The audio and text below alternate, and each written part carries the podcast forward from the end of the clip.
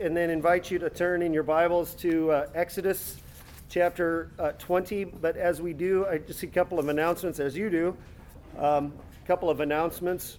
Actually, um, change of plan. Instead of going to Exodus chapter uh, 20, invite you to turn with me to, to the end, the opposite. Go to the other end of the Bible. Go to Revelation. Revelation chapter 19. Revelation chapter 19. And while you're turning there, just a couple of announcements. Um, it's uh, time to update the Redeemer Church directory. So if you'd like any changes made to your current information, um, or if you're new and haven't gotten the emails or anything yet and would like to be added to the directory, uh, just talk to Amanda. But she's not here today. She's sick. So we should pray for Amanda and Grayer. They're sick today. Uh, is, is Jared here? He was here. He, he left. Okay. So hang on to that. or you can email Amanda at admin at redeemerwestmichigan.org and uh, can find out uh, more there uh, and get signed up there that way. Um, and then a couple of other things. There's welcome bags on the table for the kids. There's an offering box on the table. Um, and if you're not involved in a home group, I encourage you to to uh, think about joining home groups. We have two of them. One meets on Sunday nights, the first and third Sunday of each month and uh, that is led by Paul and Josh. And then there's a Wednesday night group that meets every other Wednesday, and that's led by Pepe and Jared. And so just Pepe, raise your hand. Find Pepe uh, if you want to go to the Wednesday night group. What are you guys studying now? Foundations of Grace. The Foundations of Grace. Yes. Okay. So it's like the church history. Or uh, yeah, we go a little bit Yeah, okay. Is or there's an Old Testament, like historical figures? Okay, yeah, okay. Uh, and that's a video series, right? And with a book study. And then uh, Sunday night, they're also doing a video series, The Attributes of God. So um, Paul and Josh, raise your hand. Josh is not here. Okay, so you, sorry guys, you got to carry all the load today on that. Um, but and so just this morning, uh, let's read from Revelation chapter 19. This is still considered announcements, I guess. Um, but I don't know if your heart is heavy from the news of what's, you know, I don't know, take your pick of everything that's gone on this week. Uh, but I think in particular of praying for our brothers and sisters in Christ at Covenant Presbyterian Church in Nashville with just what has happened there. And, um, you know, where six people were murdered and um, so I just want to take a moment and pray uh, for them and just pray for Jesus' comfort for them and their whole family. Um, and I was sharing with Janet earlier this week that, like, um, you know, we often think of like Jesus, his tenderness being a comfort, Jesus' love for his people being a comfort. Um, um, but sometimes and I would say oftentimes we, we neglect to think of some other aspects of Jesus that are also comforting. So let me, let me point to you one aspect of, of Jesus. And so this would be Revelation chapter 19. And in verse 6, John gets a vision of the kind of a, the marriage supper of the Lamb. John says, I heard what seemed to be the voice of a great multitude, like the roar of mighty waters and like the sound of mighty peals of thunder, crying out, Hallelujah, for the Lord our God, the Almighty, reigns. Let us rejoice and exult and give, the, give him the glory, for the marriage of the Lamb has come, and his bride has made herself ready. A couple weeks ago, I spoke about our earthly marriages are a picture, a microcosm of Uh, of the wedding of Christ in his church. It's not just a metaphor, it's that's the that is what happens with Christ in his church in that last day. It's a it's a wedding.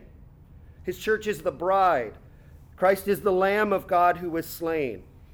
Continues, and it was granted her to clothe herself with fine linen, bright and pure. For the fine linen is the righteous deeds of the saints. And the angel said to me, Right this Blessed are those who are invited to the marriage supper of the Lamb. And he said to me, These are the true words of God. Then I fell down at his feet and worshiped him. And he said to me, You must not do that. I am a fellow servant with you and brothers and your brothers who hold to the testimony of Jesus. Worship God, for the testimony of Jesus is the spirit of prophecy. So John gets a vision of what it will be like when Christ and his people are united back together again. But then I like the picture of what comes next. And it may seem strange, but this is a comforting picture. Then I saw heaven opened, and behold, a white horse.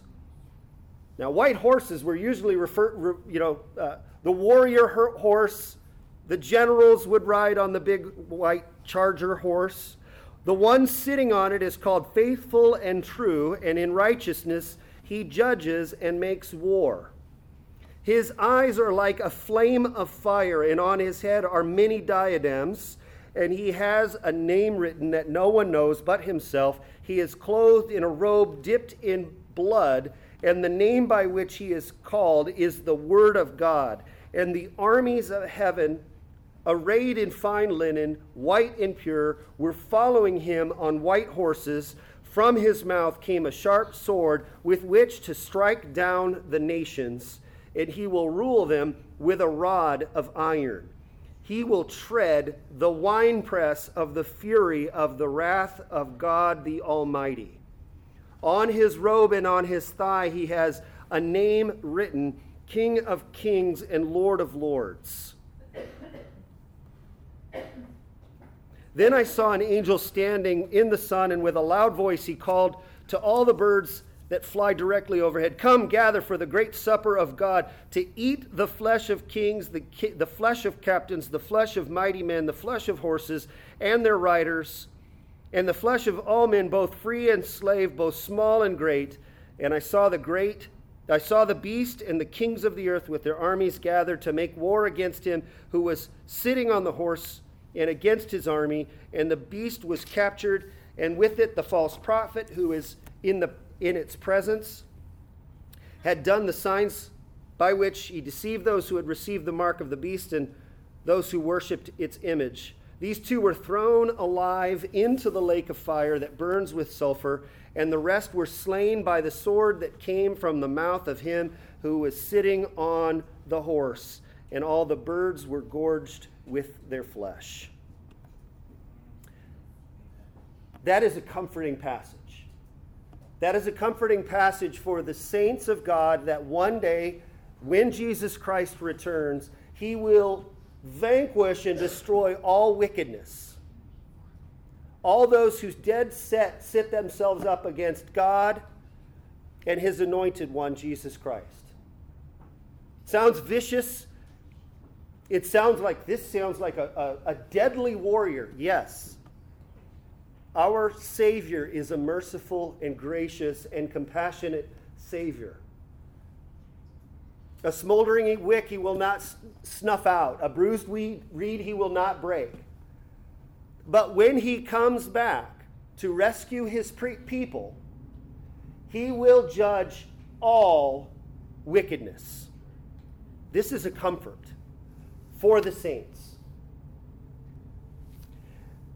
So, in the light of the evil and wickedness that we see, and I could recount a half a dozen things this last week that I have heard about, that it's just, it seems overwhelming. Take comfort that we have a Savior and Lord who is ruling and reigning in heaven, and one day he will come back. And in the midst of all of the evil and the wickedness, he that does not go unseen. And Christ will come. And if you do not repent and ally yourself with Christ, that mighty warrior, you too will meet that fate. But if you do repent and trust in Him, then He will make right all of the wickedness that has been done to you and in this world. Amen? Amen. I feel like I should pray and send you out after that. That's just the announcement. Um, but with that, let's pray.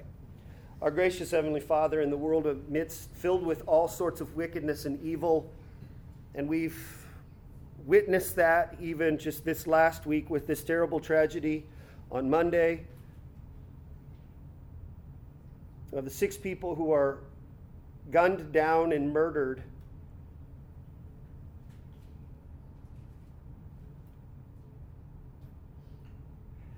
And not only that, the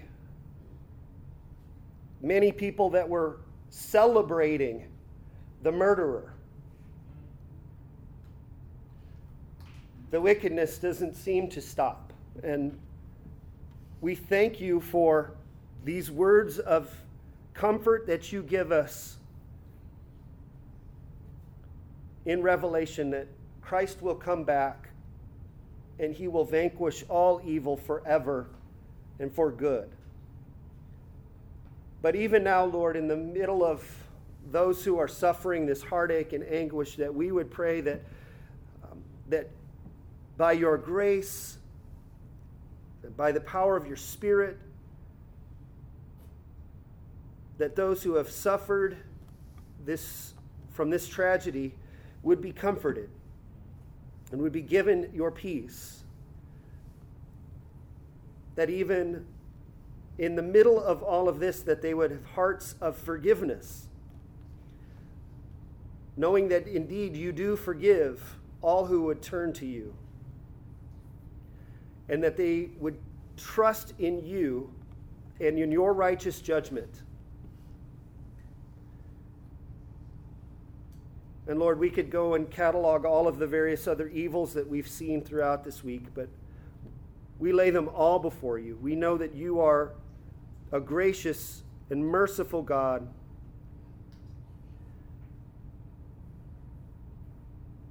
And we trust in your sovereign power over all things.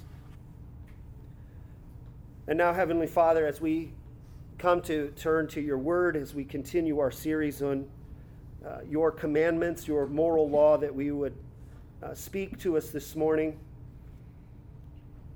and that your word would penetrate into us and would do as the picture of Jesus is given, that it would be like a seed that goes into soil and produces produces fruit. We pray that your word would be that seed that would go into the soils of our hearts and would produce fruitfulness in our lives.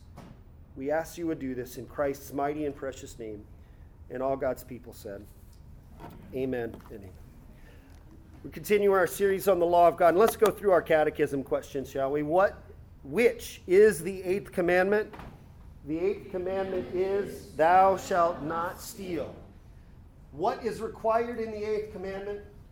The eighth commandment requireth the lawful procuring and furthering the wealth and outward estate of ourselves and others. And what is forbidden in the eighth commandment? The eighth commandment forbiddeth whatsoever doth or may unjustly hinder our own or our neighbor's wealth or outward estate. Of course, this is question is dealing with the seventh commandment here, or excuse me, we're on the eighth commandment, the eighth commandment on do not steal. Exodus chapter 20, verse 15. Again, like the ones that have just come before it, we've seen over the last couple of weeks. Exodus chapter 20, verse 13 was, You shall not murder. Verse 14, You shall not commit adultery. This one also, very short, You shall not steal. The same as occurs in Deuteronomy chapter 5. And I mean, uh, just as by way of reminder here, what are we dealing with when we're dealing with the Ten Commandments? We are dealing with uh, God's eternal moral laws now, these can be distinguished from many of the other commandments in the Old Testament because some of those were statutes and rules and stipulations that applied to Israel in uh, that time while they were in the land under that old covenant at Mount Sinai with Moses. But the foundation of that, which, as we've seen throughout this series, the foundation of, of that, the moral foundation of that, are these Ten Commandments and that these are eternal moral laws written on human hearts. And breaking them is sin, and sin is deserving of God's wrath as it violates his eternal holiness, deserving of eternal punishment.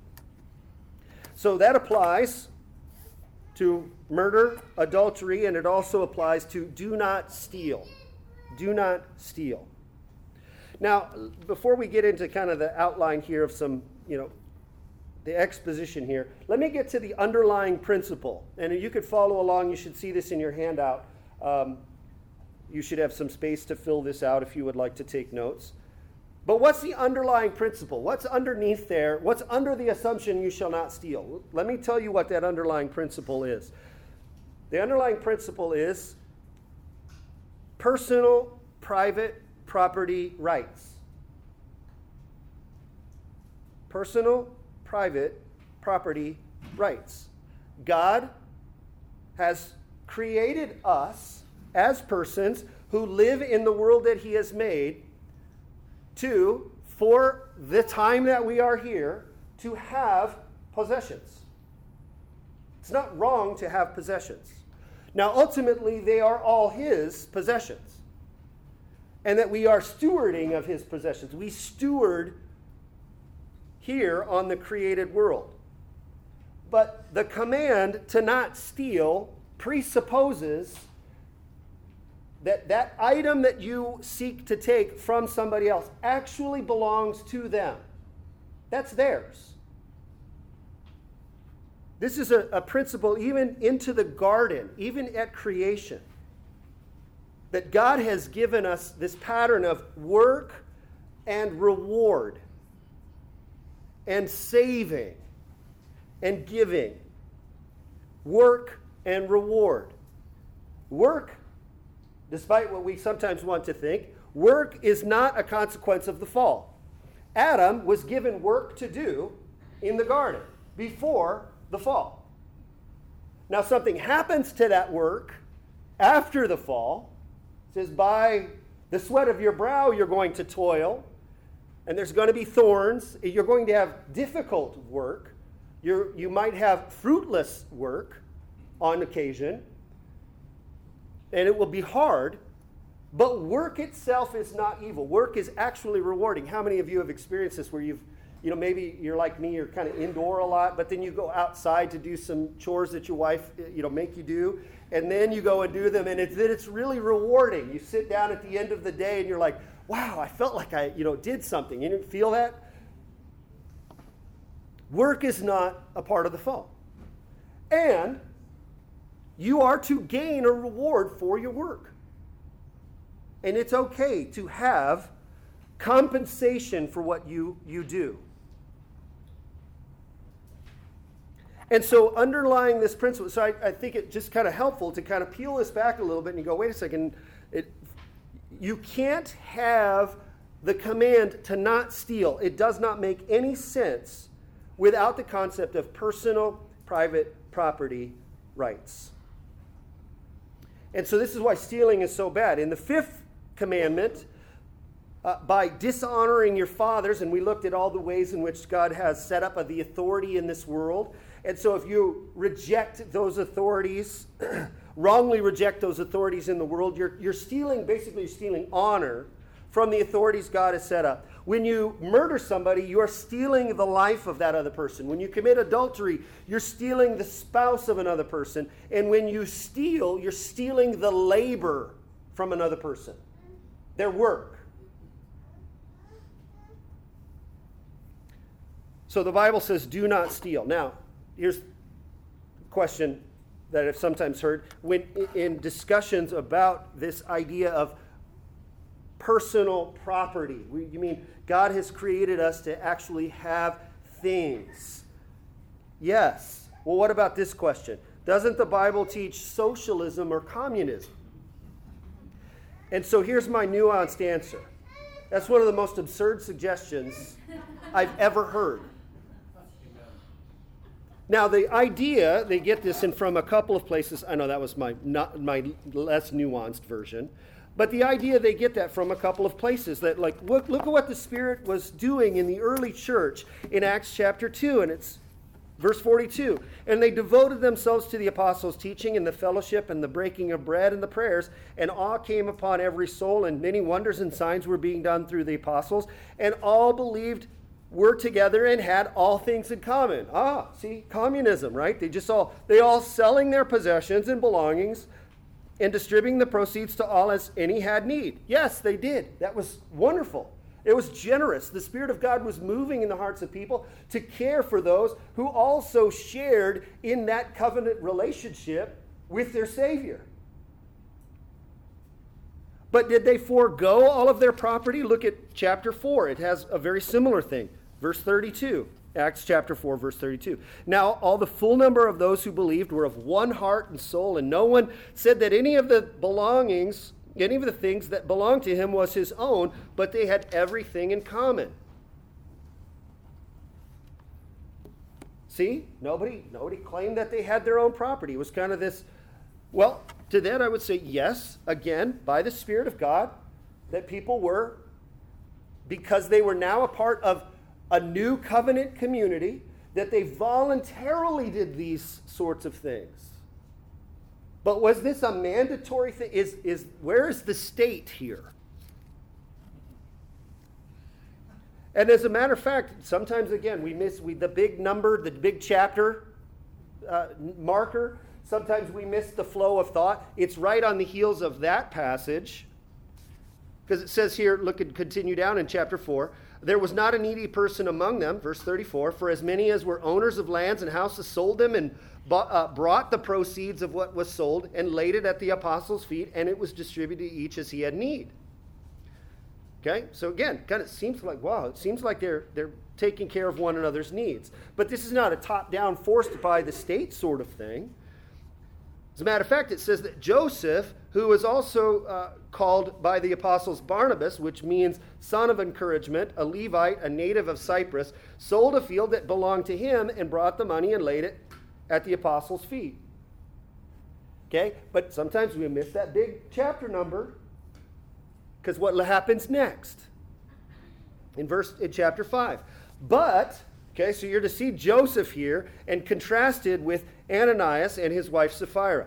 But a man named Ananias, with his wife Sapphira, sold a piece of property, and with his wife's knowledge, he kept back for himself some of the proceeds and brought only a part of it and laid it at the apostles' feet. So it's just crying here that he didn't sell, give him the whole field. No, Peter goes on to explain no, it wasn't. It was that you lied, that you would give the whole field.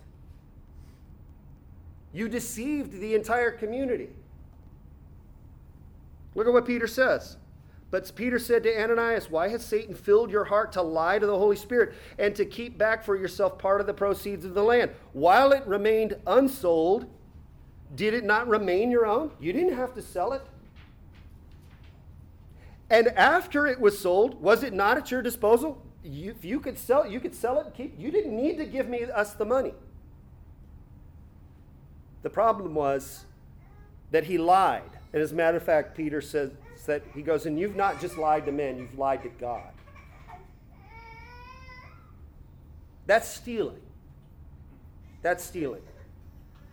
But behind that, in what we have in Peter's words here, is the affirmation of pers- personal, private property rights. That was yours.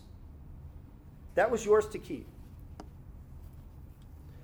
So let's look at some of the ways in which stealing is forbidden for us in the scriptures.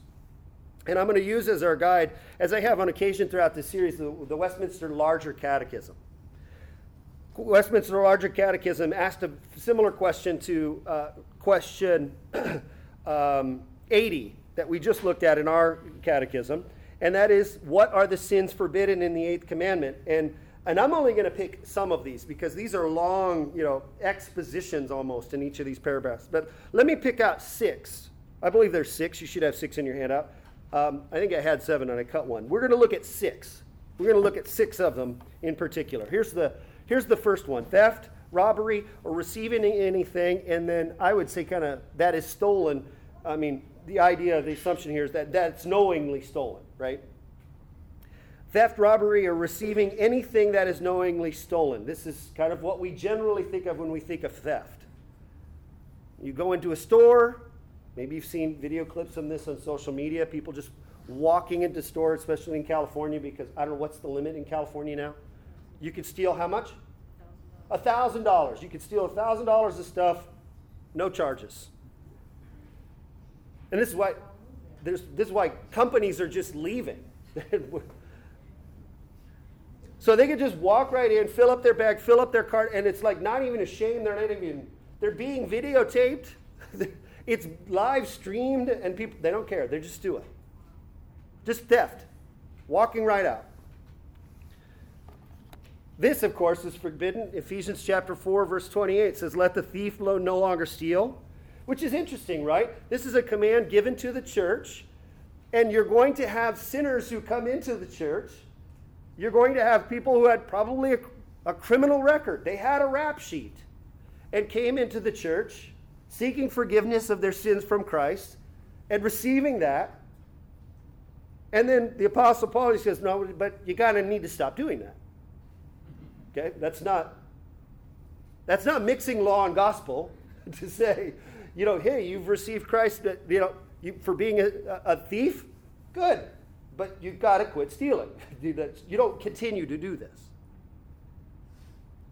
Let the thief no longer steal. And but it's interesting. Paul says this in Ephesians 4.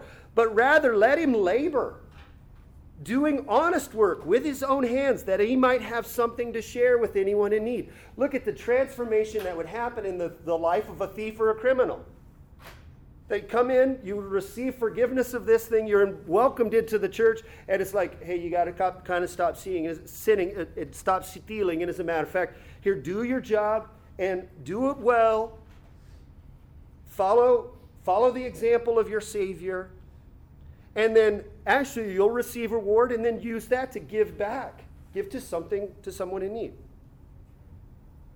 so that's kind of the, the obvious one theft and robbery. Here's the second one fraudulent dealing.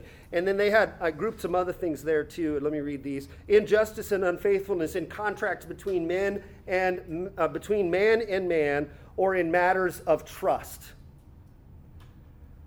So maybe you're you're not talking about going and stealing possessions, but you could be dealing fraudulently, not acting honorably and fulfilling your obligations in a contractual kind of arrangement. Fraudulent dealing in matters of trust. They go on in their statement to talk about moving of landmarks and uh, extortion and usury and bribes and lawsuits and those kinds of things. This commandment would include that sort of thing fraudulent dealing, not acting contractually. And I shared this with Janet. She was like, "Oh boy, you're going hard here today." And I said, "Well, what about, what about um, just kind of practical kind of ways? What about sharing your Hulu, Netflix, Disney Plus password with a whole group of other people? Friends, that's theft. I mean, outside of your house, I mean, have you ever read the terms of contract for those things? Nobody? Yeah, I know. No, I, you just click it. I want to move on because oh man, that's 30 pages. TLDR. Well, you you know, so you could use it in your household, like you could share among your household members. But if you're giving it out to a whole bunch of other people, friends, I hate to break it to you, that's theft. Aside from the fact maybe you shouldn't have Netflix anyway, but that's, that's, my, that's a man centered rule imposed upon you. I'm not going to do that. So, fraudulent dealing. How about number three? False weights and measures. Or, in the confession puts this, engrossing commodities to enhance the price. Let me just say, um, of all of these different forms of theft, I mean, God hates all of these. False weights and measures, the Bible tells us that God hates those things. There's a few things that God lists, there's a few things in the Bible that God says he hates. And one of the things that actually he says a couple of times that he hates, God hates false weights and measures. Look at this Leviticus chapter 19, verses 35 and 36. You shall do no wrong in judgment in measures of length or weight or quantity you shall have just balances, just weights, a just ephah, and a just hin. I am the Lord your God who brought you out of the land of Egypt. Says, For you among your people. That when your measurement of exchange has to be has to be consistent. You can't be manipulating things. You can't be rounding things off. Or Proverbs says this, a false balance is an abomination to the Lord, but a just weight is his delight. And again in Proverbs chapter 20, unequal weights and unequal measures are both un- alike an abomination to the Lord. Can you think, if you're familiar with the scriptures, can you think of a couple of other things that God says is an abomination to the Lord? This is an abomination. Uneven scales. Now, what does that mean? Well, that would be, you know, in the marketplace, that would be how they would kind of measure things and for payment. And so they would have scales to weigh out the amount of, you know, whatever that goods were. And so you'd have something that would be marked something uh, weighing a certain weight, but it didn't weigh that. It may have been marked that way, but it didn't weigh that. So and then you put it on there, and it was like it that was stealing. You didn't reach into the bag of somebody else and take their stuff, but you you manipulated the system to steal. So don't think that you're, you know, that this is limited to just strong arm robbery. That's theft. Let me give you an example from uh, ancient Roman, uh, ancient Rome. In the later centuries of the Roman Empire, uh, they found this several years ago. I think I was in college when I saw this, where they, they found this uh, collection of coins from, uh, I believe, the third century, maybe fourth century, 300, 300s uh, or so in the Roman Empire. and they had this whole collection of these siliquas, siliquas, okay, these Roman coins. Okay, let me show you those. These are Roman coins. These are actually the same Roman coin. Because eventually what happened, and these were made of silver. Okay, so silver being a valuable metal, a commodity, it was made out of silver. And uh, then eventually, to kind of, you know, keep, the units consistent and simple, and maybe you didn't, everybody need to carry around a big old scale, the emperor just kind of, you know, stamped his picture on it and said, this is the amount, this is the value of it. Okay, right? But you notice that anything different about these, these three? What is it? The size, yes. Okay, what happens here? This is what's known as coin clipping. This happened in, in the Roman Empire in that day. They would go around the outside and then they would clip the silver off of the coins and then take the collection of that silver clippings and then melt it down and then kind of stamp their own. And this is not, we're not talking like, like you know, uh, criminals doing this. The empire did this. Caesar did this. We're not talking like counterfeiters on the side. So here's you, here you have the coin, and it's a little bit smaller, and then here's one that's quite a bit smaller. Now, why did they do that? Well, they were paying, they had a little issue with their currency. And so they had to, in order to kind of maintain the empire, they started, uh, they started debasing their own currency, expanding the money supply, clipping little bits of, off of the coins, pressing it, and then making new coins out of it. So it was priced for this weight of silver, but it had less silver in it. You get, I think you get the point. They kept getting smaller and smaller.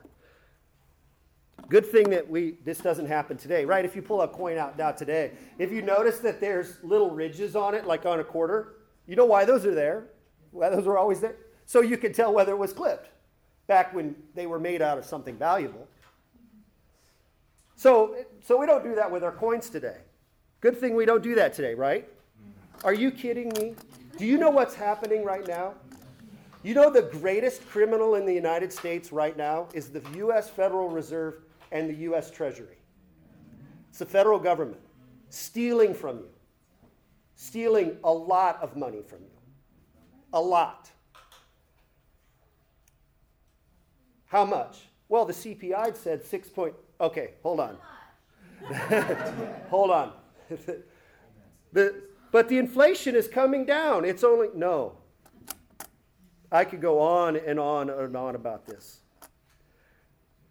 If I were to tell you what's the greatest Ponzi scheme, you know who Ponzi, you know that old Ponzi scheme thing. Maybe some of you might say Bernie Madoff. I would say the greatest Ponzi scheme right now are the agencies in the federal government of the United States of America. Greatest Ponzi ever committed. That's theft. Some will say taxation is theft. Well, taxation can be theft. Jesus said, you know, well, pay to Caesar what is Caesar, pay to owe to God what is God's. Paul says in Romans 13, if you pay, you pay what you owe. If honor, pay honor. If, if taxes, pay taxes. So taxation, you hear, you see that states taxation is theft. Taxation can be theft. Currency debasement is always theft. It's never not theft. Number four. As likewise, idleness, prodigality, and wasteful gaming. Prodigality here would be kind of saying like a prodigal son, or idleness, not working diligently at your job, not working hard Remember, we saw a couple of weeks ago in Ephesians chapter 6 where he says to the bond servants, he says, Obey your earthly masters in everything. Uh, with fear and trembling, with a sincere heart, as you would Christ, not by way of eye service as people pleasers, but as bond servants of Christ, doing the will of God from the heart, rendering service with all with a, a good will as to the Lord and not to a man. Work diligently and not just to the level where people can see you. It's, I, oh, look, I'm working hard now that, you know. No, rendering service even when you're not seen, even when you're before an audience of one. And what about wasteful uh, gaming? I think gambling, the lottery. I, some, I, I did not know this. I wasn't following kind of like state law kind of stuff, but I saw that just last year, all of a sudden, I'm like, every single commercial and almost every sporting thing I watch is gambling. I, am like, website, like the whole, like there's five commercials, and four of them are like gambling apps or wagers or something like that. Have you noticed this? And I was like, oh, what had happened? Oh, well, they, we apparently loosened those kinds of laws to make that, that legal. According to the eighth commandment, that's the type of thing that's considered theft. Don't do, don't do that. What about number five? Unlawful callings. this would be referring to like not an ethical job.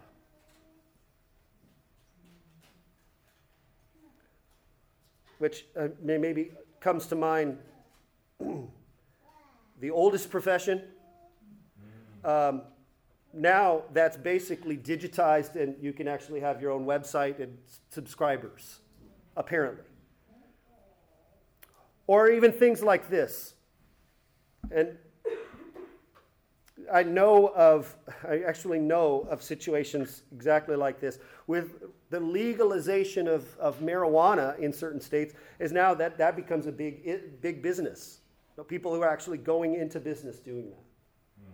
You might have legal, an industry might be legal, but it doesn't mean it's lawful in God's eyes. That's not a lawful calling. And then number six, what about this? Inordinate prizing and affecting of worldly goods. Inordinate prizing and affecting of worldly goods. In a, in a way, it's like you could be stealing in your heart by prizing and affecting worldly goods, or even being uh, envious of those who are in a better or higher estate than you. I was in a, a Bible study at a church many years ago, and we were talking about, they were talking, I think, going through the Sermon on the Mountain, talking about some of uh, Jesus' teachings. And um, they had, the, the Bible study leader had asked the question, well, can you, um, um, you know, this, I think the scripture passage was about Jesus and, and loving money, and you shall not, for the love of money is the root of all evil. And, and the, the teacher had asked the question, well, can poor people love, love money? And I think uh, my, my response caught I, the teacher off guard. I remember there was kind of a little taken back. I think he assumed the answer would be, well, poor people can't love money. And I said, of course they can. You don't have to have it to love it. You don't, if you're constantly wanting more, greed, you don't, you don't have to have money to, to fall into the sin of loving money. And conversely, I would say you can actually have money without loving it. I know some people who, just because of their skill and their acumen, they just know business. They, they can make money. I, I have family members. My grandfather was like that. He, he worked hard. He earned honestly. He lived frugally. He saved regularly. He gave generously. He invested wisely. And he had a lot of money, but he didn't love it. I bet you can think of some people like that too. So, inordinate prizing of worldly goods. Check what's your heart do about worldly goods? Again, going back to that principle. It's okay to have those worldly goods. We recognize who is the rightful owner of all of it anyway. But while we're here on the, the earth, we ha- we, He has given us personal, private property rights. The issue is what are we doing with it in our heart? And then how are we helping? And I love our, the questions, the catechism questions there. Um, what our catechism question said about concerned about your own estate and the estate of others.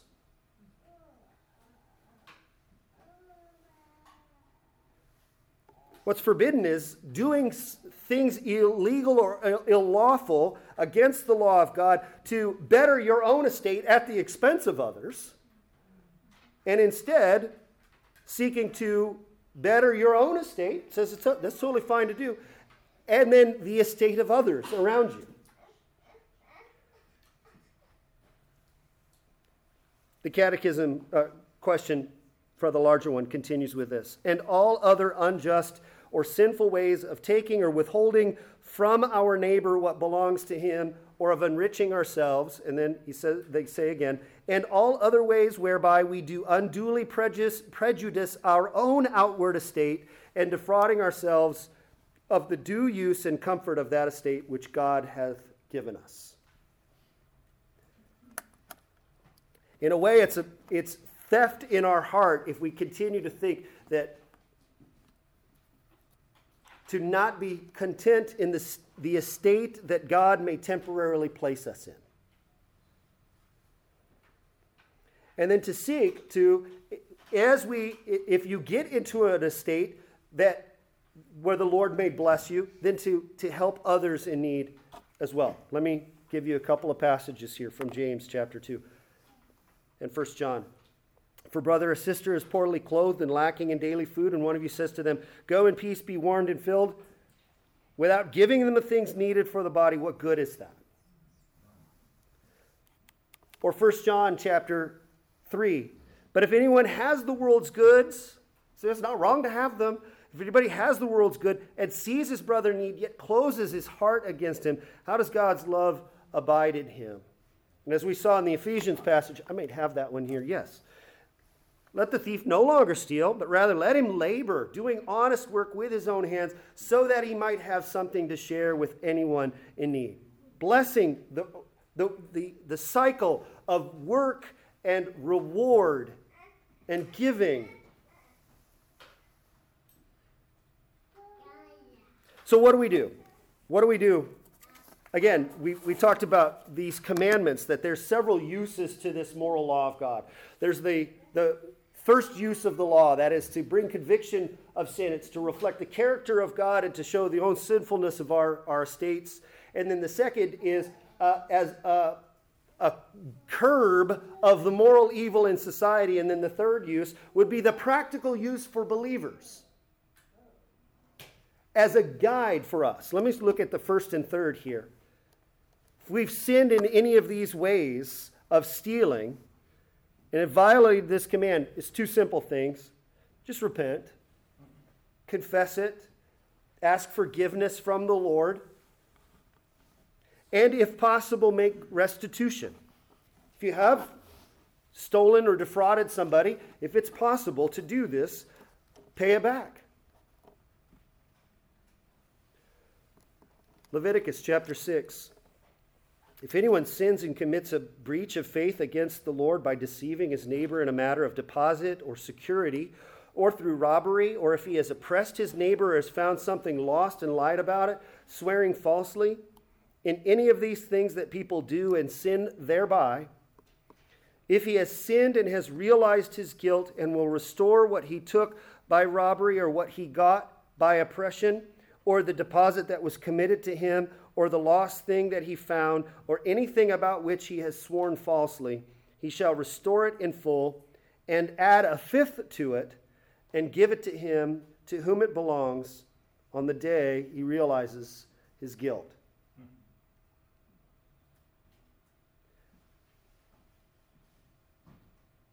Great New Testament example for this is in Luke 19 with Zacchaeus. Remember Zacchaeus? We always think of him as being, you know, little Zacchaeus. He must have been short. Doesn't say he's short, but I don't think. Does it say he's short? It just says he couldn't see Jesus, so he climbs in the tree. Doesn't say sycamore tree, but it worked well for the song. so climbs up into the sycamore tree. And then Jesus goes to his house. Indeed, salvation has come to your house. And he goes, and then Zacchaeus. So he, he sees the Savior. He recognizes who Jesus is. He's going to get forgiveness for his sins, and he believes in him. And Zacchaeus stood and said to the Lord, Behold, the half of my goods I give, I give to the poor. Because remember, he was a tax collector. And if I have defrauded anyone, you're a tax collector, you did. Anyone of anything, I restore it fourfold. Notice the conviction of our sin and then out of the joy of the forgiveness of, uh, of, of from Christ, then we, re, we well, let's, I'm going to pay it back. If a thief, I'm no longer going to steal. As a matter of fact, I'm going to work really hard, and then I'm going to take that and give to others. This is what the Lord calls us to do. Brothers and sisters, do not steal. For the sake of Christ, Let's pray together, shall we? Gracious Heavenly Father, we thank you that for your word, and we thank you for revealing to us the various ways that, that we may be stealing or defrauding uh, other people. Help us to uh, remember that you indeed have given us the right to steward property here on this world. We thank that you that you have made us to work, that you have given us a reward for our work. But help us not to love those possessions in our heart, but seek to acquire them and use them for the benefit of those around us, our family and our friends, our church community, our brothers and sisters in Christ.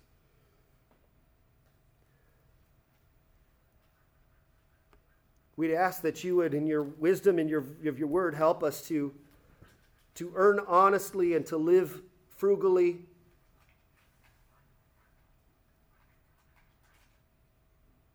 To save, to save regularly, give generously, and invest wisely.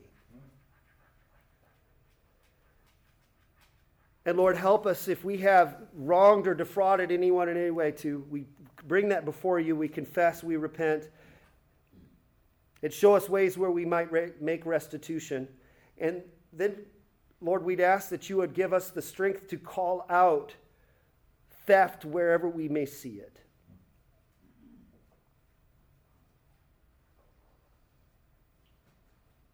For your sake and the sake of your Son, Jesus, in whose name we pray, and all God's people said, Amen. Amen.